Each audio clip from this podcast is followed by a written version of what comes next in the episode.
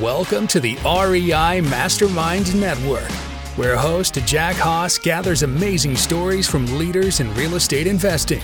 In each episode, our guests will tell you what they're doing that works, what they've tried that failed, and best of all, you'll learn actionable steps to take your real estate investing to the next level.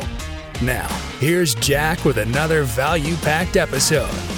We have Jon Schoeller with us here today, we're going to. This is your episode if you're interested in flipping, because uh, Jon and his team have flipped hundreds of properties at this point, and uh, we're going to be talking about processes, procedures, how to scale, and a variety of other things. So this is going to be a great episode. Jon also hosts a mastermind through Discord, and the URL is a bit long there, so I'm going to make sure to have that particular link in the show notes if that is something that you would like to uh, think about joining. But uh, you can also look for his company at A and M Investments. With that being said, he also has a very successful YouTube channel, so you can find him pretty much everywhere on the socials. So, Jon, I really appreciate your time and and sharing your expertise around flipping homes here today. Yeah, appreciate you so much for having me on. So, how did you put yourself into this torture when it comes to flipping homes? Yeah, so uh, it just was by happenstance a little bit. There was always some luck in play. Anybody who tells you there's not, they're lying to you. Um, but you know that that quote goes, you know, luck is kind of when preparation meets opportunity, and this was that that chance. So uh, I got a long background of owning businesses, and I sold a business, and then my wife and I traveled the U.S. for a while because she was a travel nurse. And after selling my companies and stuff, we had a little bit of money piled up, and I needed to get back to work. I was I was desperate for some purpose, desperate for something to do, and I naturally I found like real estate investing in BiggerPockets and things like that. And it all sounded interesting to me. Um, but at the time, we were traveling in places like Maui and Las uh, Las Vegas, uh, sorry, Los Angeles, California, places where to get started was a little bit harder. All right, so the the the buy-in there is a little bit larger than most most cities. So anyway, I started looking up companies in the area that were doing something uh, with real estate, and I said, well, by the time we get there, I just want to have some meetings in place with people that are doing real estate in that area, and we're going to hit the ground running. And uh, I had no intention to join up with anybody. I just wanted to kind of like pick their brain and get some mentorship. And I met with three or three or four of the bigger companies here in Charleston, and uh, my partners today, Andrew and Steve, uh, were one of the first ones I met, and we just kicked it off. It was just like you know, we just love at first sight kind of thing with a partnership. And mm-hmm. um, it, they needed me and I needed them. I didn't know real estate and they were kind of new to the, the business venture world.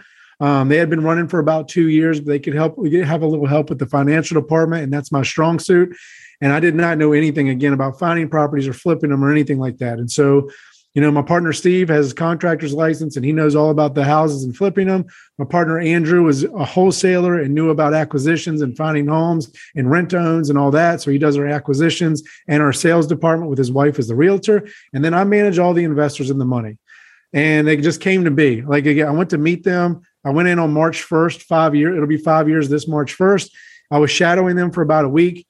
They started discovering some of my talents and I started discovering how much I like them and just as people and I never left. And probably five, six months after that, we were sort of, we called ourselves partners, one third split. Since then, yeah, we flipped probably about 180 homes to date. Uh, we got about 15 or 20 we're working on currently. So I was a little long winded, but it's an interesting story. yeah, no, it, it's it it is a very interesting story, and and I it's interesting how you pointed something else out because a lot of people, especially when they get into some any kind of partnerships like you're suggesting, they're typically attracted to like skilled or like minded individuals. And I'm, I'm probably going to say lean into the like skilled individuals. But in your case, it sounds like where the synergy hit is that everybody kind of had a specialization that they were bringing to the table. Absolutely. And I, and I, you know, I said all that in a couple minutes and that's not how smoothly it went. You, know, you got two, three people coming together and I always like, I always like to uh, compare it to roommates you know, have you ever had a best friend and then you eventually became roommates? It gets tricky really fast, right? You mm-hmm. start discovering things you do and don't like about them. And that was for us. We all liked each other right off the bat. We still have, we liked each other the whole time, but we didn't know what we didn't like about each other. And we started discovering that, you know, six, eight months in that, you know, that we, everybody has their little thing that we don't like or do like, or way we operate business, or the way we believe that money should be ran or operate or how pay should go. And so we bumped heads for a solid year You know, there was times there, and we'll all admit this, where we were like, we're not sure this is going to work. One of the proudest moments for us is that we made it through that, and we made it through the struggles of beginning that that business. And now, you know, we all the best thing for us was figuring out whose lane is whose and stay in that lane and don't go in the other person's lane. We're all gonna we're all going to collide or cross lanes eventually in some aspect, but as long as for the main for the main part of it, you have your section of the business that you worry about, you operate and you have control over, then that's the way we do it. And then we also do the two thirds vote. Sometimes it works out, sometimes it doesn't, but nobody can argue it because we agreed to that. And I always argue for people getting into, or uh, not argue so much, but I recommend or advise for people getting into a partnership is have an operating agreement and everything needs to be ironed out in there, everything, and fill it out as if you're getting divorced, not married. So this means when everything's happy and going fine, nobody has a problem, right? Nobody, nobody, as long as money's flowing in, everybody's getting paid. But when things go south, or when there's an argument, or when there's a thing, something, somebody's messing up or not doing what they should be doing, what's what's in the operating agreement to get them back on track or to incentivize them to this could be a penalty it could be a loss of share of ownership it could be anything like that but i always recommend that wow that that is a, a nugget right there and and within a few minutes write that operating agreement as if you're getting a divorce versus getting married that is that's especially important um, and it's it's really kind of interesting that you did take the time to write things down and put things in writing like this. A lot of people these days, unfortunately, I think they do it with a handshake, and that just typically leads to problems. That's how we started, and it led to problems. And so that I'm teaching you from experience. You do not hearsay or a handshake. All that goes to the wayside when somebody forget what they say, when things go going south, when you know when the company's not going like it's supposed to those things all become hearsay. And he said she said. So you don't have it in writing so everybody can reference back to it and, and say no we all agreed right here. This is how we do things. Yeah so talk to me then like it's it sounds like this has become uh, maybe a habit that you and your team have done then is is start putting things more and more in pr- writing and i would guess that that is likely the way you've been able to scale like you have associated with uh, these projects. You got 20 flips going on it right now. The only way you could probably achieve something like this is through processes, procedures, some documentation. Do- talk about that process. Yeah, your company is only as strong as your system is, and everybody needs to know their roles and how how it goes into uh, effect and how important their role is, all the way down to your office manager, all the way down to the person taking phone calls. Everybody we say is equally important in the company because if they start messing up, then they mess up our leads. If our leads don't come in, then we don't buy houses. If we don't buy houses, we don't sell houses. We don't sell houses. We don't make money. So it all like it starts there. No matter how little or small your role may seem in the company, Monday morning meeting, we all have our meetings as a team. We have the owners meeting first. So me, Andrew, and Steve sit down for 30 minutes on Mondays. We go over any pro. We start with problems. Does anybody have a problem with it, whether it be with each other, the company, your own life? What can we do to help each other if you're having a problem? If no problems, is there any concerns or things that you need to get done uh, that another person can help with? And then we give each other our assignments. Those go into an app we call Basecamp.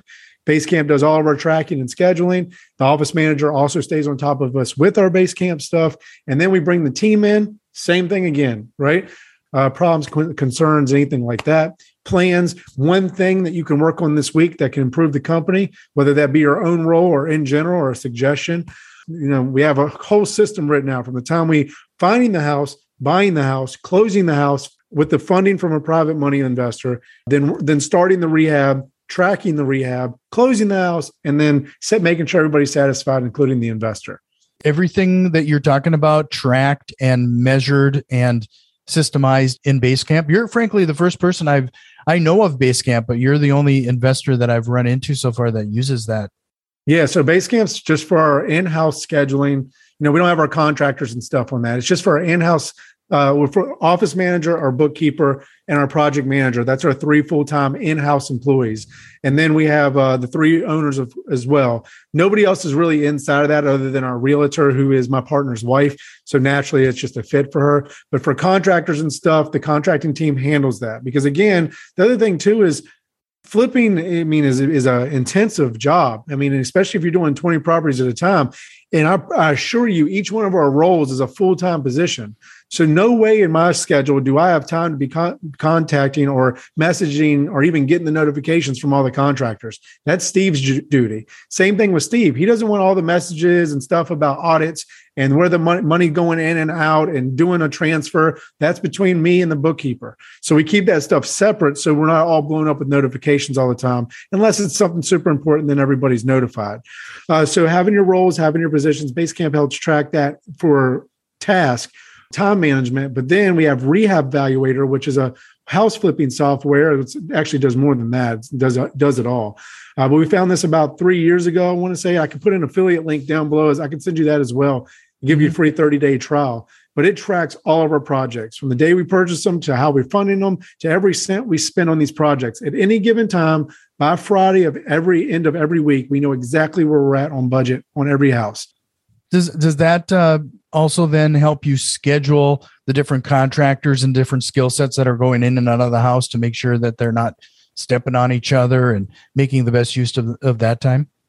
It has that feature. Um, we're in Charleston, West Virginia. So if you don't know much about West Virginia outside of the normal jokes, it's not as bad as they say, I promise. Um, but if you don't, it's a beautiful place. But if you don't know, yes, we are behind. Techno- technologically, age wise, you know, we're an older demographic and we have contractors that don't have email. Okay. We have, we have contractors that do, we have not contractors, professional services, a cabinet maker and supplier that does not have a computer. Okay. So with that being said, systems like this won't work for them. So a lot of it's text messaging, which we at least got them there uh, or phone calls. So again, that's not done through Rehab Valuator, although it will do all that for you. It has the Gantt chart, it has a scheduling chart, it has all that stuff. But we already had a system in place for that stuff when we came on to Rehab Valuator. Mm-hmm. So we haven't converted that yet. It's just mainly used for uh, budgets and tracking. You know, since you were talking about all the systematic events that that have occurred, and it sounds like you've done through a lot of documentations and defining some of this stuff let's say that you've gone through the house, you've got it under contract, you've closed it, you're about to commence the flipping aspect of it. What are some of those first processes and systems you put in place in order to that you found that were the most successful or the most impactful to your business? Yeah, I can kind of run you through our whole process in a matter of minutes. Done it a few times now. Um, so basically, you know, a lead comes into the company.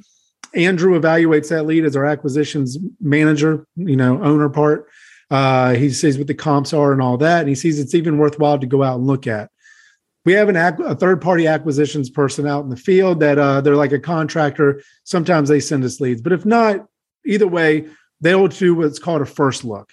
But then, if Andrew evaluates it and says, hey, this could be a viable project, we'll go out for what we call a second look. And the second look is at least two owners. Okay. We want at least two there. We've done it with one in a pinch, but we don't want any. Another key for this, being partnership, nobody wants to have sole responsibility for a bad decision. Right. When it's a good decision, you feel great. But if you're like, hey, I went and bought this house the other day and didn't didn't tell you two about it, and we lose 30 grand on that. Well, that doesn't feel good to anybody. So that's the two thirds vote thing that we do on everything. And another reason for why we look at these houses together. So anyway, we have uh, at least two owners and our project manager, and we go through it with Rehab Valuator and do uh, what we call a rough budget on the whole house. Of course, Steve and Kevin, our project manager, do this. So they go through, it has every line item you can imagine, and you can customize this to what you do and don't do.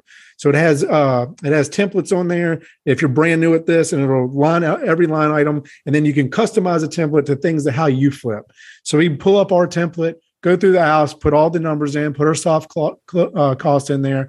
Andrew gives feedback on what it'll sell for conservatively, and then it'll spit out a number for you on your gross profit right? And then we have to factor in our investors and things like that. But if that number hits a certain number for us for our goal, then we'll make an offer based on what's that number tells us we can make the offer on. Offer gets accepted, great. Now we're putting it in contract. Next thing we do is we find an investor. We fund every single one of our projects with private money. We've never dealt with banks or hard money.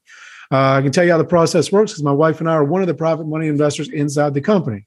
So uh, I don't get an email, of course, but let's say I was just a, just a private money investor. We shoot. A, I just sent one this morning. In fact, I was sending the last one, the last little bits of that when you signed on with me today all the details of the flip, pictures of the flip, ARV, um, rehab rehab uh, amount, and uh, purchase amount, total all in, and then we pay our investors ten percent annualized. they usually say yes. We have a lot of money sitting on the sidelines. We have about $10 million in money that uh, is, is, I wouldn't say committed. We don't sign commitment forms, but they're waiting for us to find properties for them. Most of them say yes. Then we send it all to the lawyer. The lawyer handle, handles the wire track transactions, the deed of trust, the promissory note, and the terms. Once the lawyer receives the funds, we go pick up a check from the lawyer. Um, they handle the purchase, so we get the rehab funds in hand. We go to the bank, deposit that. They get their own bank account. Every private investor has their own bank account with us. They'll have one account per investor, so they carry two or three houses in, or up to fifteen in that account. But one bank account per investor helps us for tracking. Uh, we notify our accountant. This house closed on this date. This is what they funded. This is the investor. This is what we're paying them the return. Do they fund from a retirement account or just standard? Will we be paying them monthly or will it accrue over the length of the loan? Then um, we sit down at the budget table one more time after they co- contacted all the contractors they're going to get on the project. We fill in all the blanks with updated information. Still good, sometimes a little worse, sometimes a little better, but hopefully we're right there start the project. Um, the only thing that we'll do to that project before making sure all this is in place is um, changing locks, pictures, uh, insurance, of course, and occasionally we don't love doing this, but occasionally we'll start rehab. Right. I mean, sorry, demo. Demo. Sure. So you know, part of that process and, and procedures, then you're, it sounds like you you're reliant on on a lot of the same contractors over and over. They're kind of used to your the way you work. So do you already have a preset list of materials that they just don't even have to think about it? You just they know what color the walls are going to be, they know what cabinets to put in. So yes, uh as far as contractors, I mean, we've gone through them like we go through underwear. I mean, we're just like any other flipping company. You're going to hear about this problem, and we have the we have the core group that we can use when we're flipping 20 at a time. It's hard to find people with enough crew to handle all that. We also don't let we also make contractors prove to us that they're good and have a system. So we don't give a contractor more than one house at a time until they successfully cle- completed at least two flips in a row. Then we will start adding more into them because guys, you do not want to do two or three projects with a new contractor because if that contractor bails on you or if it doesn't go as planned, you have three projects in lieu now. What are you going to do? So you really need them to make sure that y'all are on the same page how things work. We pay contractors every week, on time, every time. We've never not paid a contractor. Um, but with that, it doesn't matter how good that goes. It just sometimes contractors don't have it together. Uh, they're forced to be small business owners, and a lot of them they're just they're just not, and they know it. But anyway, um, I'm not speaking every contractor. I'm just saying this is common knowledge amongst flipping houses. Mm-hmm. Uh, so, but yes, we do a lot of copy paste with our designs and colors and stuff. We don't love that. I personally don't love that because I run a YouTube channel and my YouTube is a lot of uh, showing our before and after houses. And we do a lot of grays and whites and the typical flips. We just had a meeting about this last week that we're going to try to start implementing some more color, changing the wall color a little bit. But look, we are a retail flipping company. We can't go in there and paint the whole house maroon and hope that somebody will buy it. We need to appeal to the largest audience possible. You know, so th- I mean, that's the largest buyer pool possible. And most people like grays and whites. Even if you don't, the, the statistics show 85% of buyers are fine with grays and whites because they're easy to paint over and change if you don't like them. If I paint all your walls red, First of all, I just lower my buyer pool to maybe 20% if I'm lucky. And not only that, but if you don't like it, how hard is it to paint over red? So all these things go into consideration. We go with neutral colors, neutral backsplashes. You know, we're not doing anything crazy. Every once in a while, we'll paint an accent wall because, again, easy to change. Right. And it, all of this sounds really good to you, and you want to be a part of uh, Jon's mastermind. I'm going to remind everybody uh, it's called More Than Money on Discord and I'll make sure to have that link in the show notes so that you it's an easy to find because those Discord URLs can get a little wheel out, out of hand. I um, appreciate um, that. And I just wanted to say, like Discord, a lot of people don't know what that is. It's basically like a chat community or a forum. Uh, and that's just one aspect of it. But that's also how you get the link every month, twice a month to our live Zoom calls uh, to the members. They all get this in their email or through the Discord. So even if you don't want to use the Discord, you get, do get the lives to your email. And we go live uh, on Wednesdays twice a month for an hour, teaching you something new about wealth building. Sure. So, you know, a, a, lot of people who get into fix and flipping, they're contractors themselves. They're getting into real estate investing for the first time. They saw this stuff on HGTV and they can do it in 30 minutes. Um, with that, you know, unfortunately, I don't think a lot of us, and I'm going to be put myself in that same boat. You know, it, I, am not a designer by any stretch of the imagination. So earlier you mentioned um, going with statistics associated with the colors and a few things. Where where do, would a person find some of that type of information? Like what what is popular or, or successful? Right yeah, now. just go to like sherwinwilliams.com and you they'll tell you like their most popular paints that are being sold. And it's going to be grays and whites. And it's like it's always going to be the case. Color is a particular thing. Most nobody hates gray or white. They would rather have another color, but some people hate red. Some people hate yellow. Some people hate orange. So I mean, just imagine walking in the whole house, all the walls would be orange. You know, like the color of your shirt there. That's going to be hard for people to digest in a house right? Also, darker colors don't let light in and, and make it the house feel smaller. Whites and whites and light colors don't. So we're not professional designers either. We'll hire them on bigger projects, on higher end dollar, higher dollar projects uh, to help us out in that. But again, we have to stay neutral just because you know we have to appeal to. We want to sell these houses quickly, right? So we do quality work and we put in quality products, but they're going to be neutral in their colors and their design, just because that's you know who we are. We're not custom rehabbers. Right. So you know uh, i mentioned uh, just a second ago that you know a lot of people are getting into real estate investing for the first time and they might be considering wholesaling versus flipping and and uh, where should in your opinion where should people decide what they should do with a property like that? I love this uh the versus thing here because I don't believe it's a versus thing. I believe it's uh you should have all three and even owner financing is another one in your back pocket because anytime you look at a house, you want to have multiple uh, exit strategies, and we do this all the time. So can we can we wholesale it? Nope. Can we flip it? Nope. Can we rent it? No. Or not nope on all these, but can we? Can we owner finance it? Uh, these are all things that we consider before we just go, no, that won't work as a flip. We wholesale too. You know, maybe we can make a quick 10 grand on it. It doesn't work as a flip for us. We don't have the time right now because our inventory is full, but we know investors will pay 50 for this and we can get it for 40. So we'll wholesale it. So I'll have all of them in your back pocket as an exit strategy, but wholesaling by far and away is probably the easiest way to get started outside of house hacking, which we won't dive into here. Um, but I think wholesaling is the easiest way to get started from a purely investment standpoint. You know, you find a house, you find a good deal, you lock it up into contract, at 30 grand, you find an investor wants to pay 50 for it, you assign the contract or do a dual closing, whatever you want to do, and you make 20 grand and you did not have to put up any money. It costs money to get started. You need advertising, you need acquisitions, you need mailers, you need signs. So anybody, you know, you see the advertisements, they they drive me crazy. Get started with no money. Well, the, yes and no. You don't need any money per se to purchase the wholesale deal, but how are you going to find it? You know, even if it's just driving right. for dollars, you need gas money, right? You need to know how a contract works. You need to have a lawyer to do the closings for you. So, but as far as um, startup costs compared to flipping or renting, oh yeah, I mean, it's it's essentially nothing. yeah, no, I, I think that the hardest aspect of when it comes to wholesaling is just actually between people's ears. It's it's hard to get their brain around the fact that they can that this is even possible to get get a property under contract and then sell that contract. Unless until you do that first one uh, after the first one or two that's when it starts to become real and it becomes realistic and then they start to flow a little bit for you. Well it's always the negative the first negative after that is well why wouldn't the investor just bypass you and buy it from the investor well, that's what the contract prevents, first of all. And second of all, that is possible. They could wait for your contract to expire and just make a deal directly. But if you know how to wholesale properly, you never put your investor in contact with your uh, seller uh, unless you have an established relationship. But there's also a code in the real estate world. You don't do that.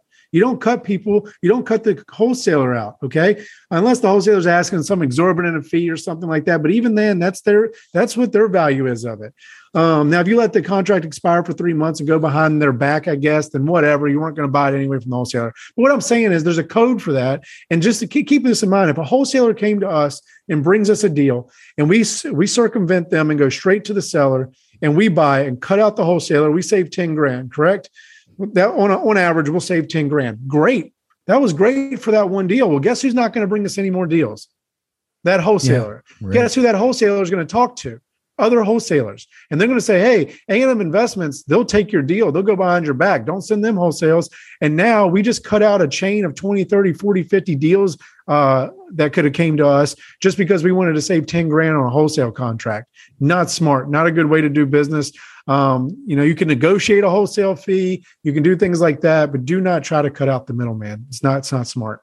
So, well, in in in my market, you know, you you mentioned that uh, your pipeline is pretty full right now in in my market it, it got it's gotten very competitive and there's actually like no inventory has have you seen any changes or uh, how is your how's things you mentioned your pipeline is full but have you had to do anything to to change things up in order to make sure it stays full we had a good january but december was just november december were extremely dry for us i mean it's already it's already wintertime so sales and purchases already dropped that's just se- seasonal um, then Omicron came back through. You know, you got you got foreclosures at an all time low right now because they're held up in courts and because of COVID. Uh, and then just people don't want to uh, move in the winter. But we started hitting the MLS, some foreclosures became available, and we've we've gotten back on track. I think we've purchased six houses in the last probably 45 days. Um, so we're we're getting back on track there. We try to average our you know three to four a month is where we like to stay. That keeps us happy. Some months are bigger than others.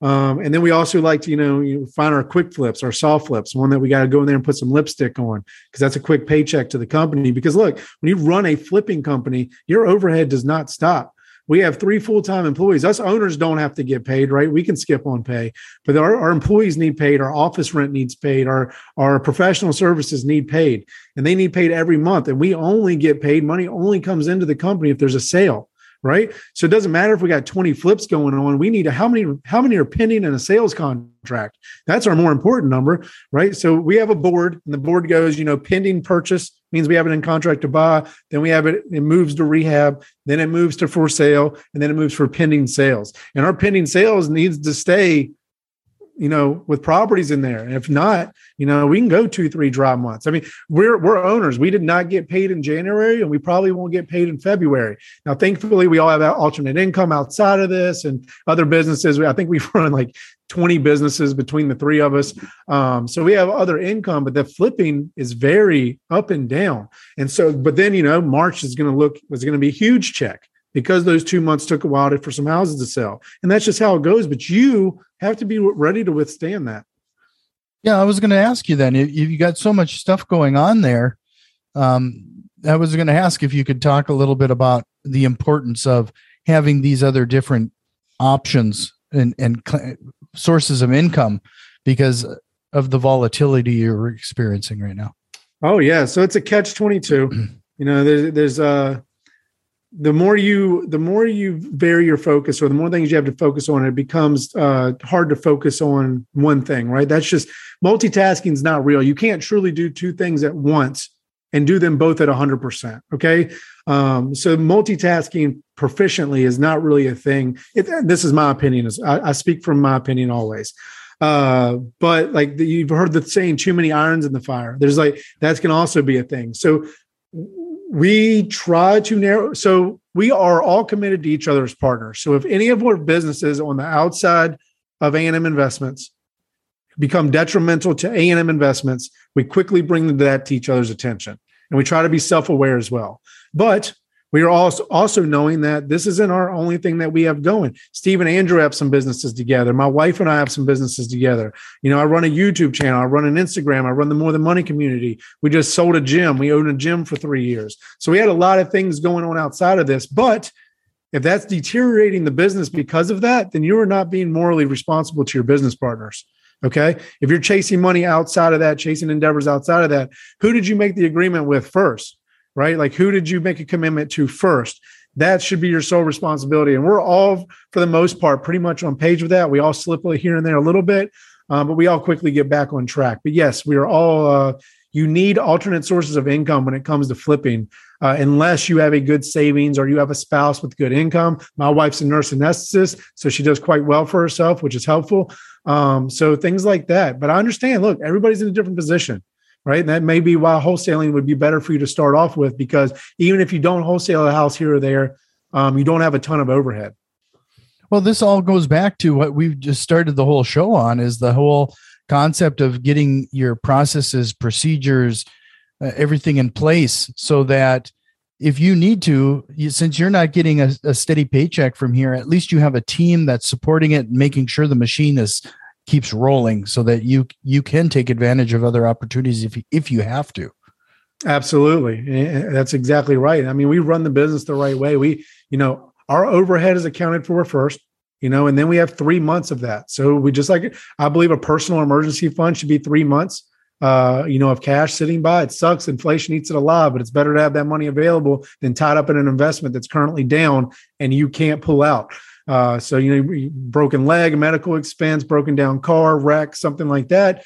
Emergency funds, lifesaver, and it's been that way for a lot of people. I mean, you just hear the stories. Most people, I think it was 56% of America can't cover a $500 expense on any given month if it was an emergency. So just imagine, you know, it doesn't take much. Two pop tires is 500 bucks, right? Mm-hmm. So keep that in mind. We run our business the same way. So we take our overhead, we times that by three, and we leave that in the account. And the owners do not touch that, even if we have to go a month or two without pay. And if we deplete that emergency fund and pay comes in, the emergency fund is replenished first, and then we get paid. So, you know, if, if we've never gone more than two months without pay, uh, but if we had to, we're ready to withstand it longer just to keep our employees and keep uh, people paid. One of the things that you brought up too that I thought is especially interesting is that you you have an account for each investor, and you know um, I've seen I've heard similar things where different accounts for different properties. It it reminds me of Mike Michalowicz Profit First. If you've read that book, I've heard of it. I haven't read it.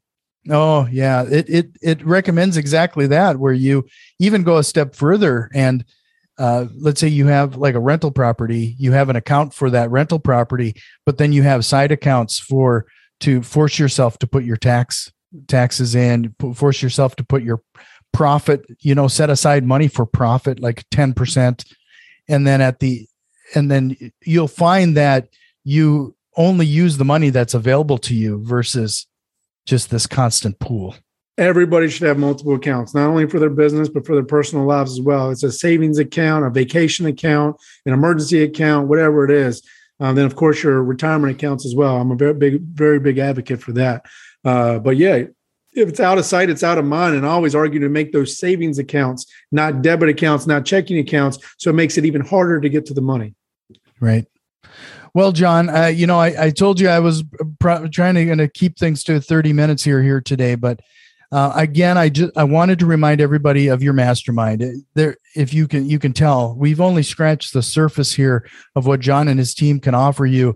Uh, head over and and take a look at the show notes uh, at reimastermind.net, um, where you're going to find his link to his Discord page for his mastermind called More Than Money.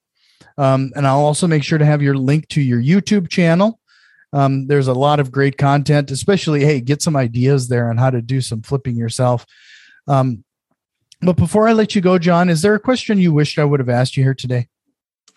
No, really. I think you're an excellent host. You know, I, I do quite a few podcasts. I love teaching. I love educating others because you know I, I, didn't i didn't have the best start in life financially i didn't nobody taught it to me i had to learn it all myself and i just wish more education. And of course, it is over the last 15 years with podcasts and YouTube. It is more readily available, but I want to pitch into that. I want people to have this knowledge and let people know they can do it. Also, you know, you know, I guess a little toot of my own horn here is that I'm younger. You know, I'm I'm 35 now, but I've been financially free for the last five years. You know, my wife and I uh, have done well for ourselves, and it's because of the, what we implemented in our early and mid 20s and continued today, living below our means, saving diligently, investing diligently, constantly educating ourselves. And uh, and you know, and just getting around people that are more knowledgeable than you and doing more things than you. And uh, we continue to live that way today. We're loosening the reins a little bit in our spending and how we think. Travel is a big thing for us. We're not materialistic per se, but we love to travel, and that's not cheap. Um, but we will always live below our means just because we know that what's here today could be gone tomorrow if you're not responsible. Well, I can't ask for a better way to end this show. I really appreciate your time, Jon. You're welcome back anytime. I hope you'll take me up on that op- offer. Absolutely. It's uh, let's get some feedback from your your, um, your audience and whatever they want to hear. We can jump back on here and do it again. Sounds great. Thanks. Thank you. If you learned at least one actionable step to incorporate into your real estate investing, If so, please consider returning some of that value by leaving a positive review, subscribing to our YouTube channel, or joining our growing network on Facebook and Twitter. You can find links to all of our social media accounts in the show notes. See you next time.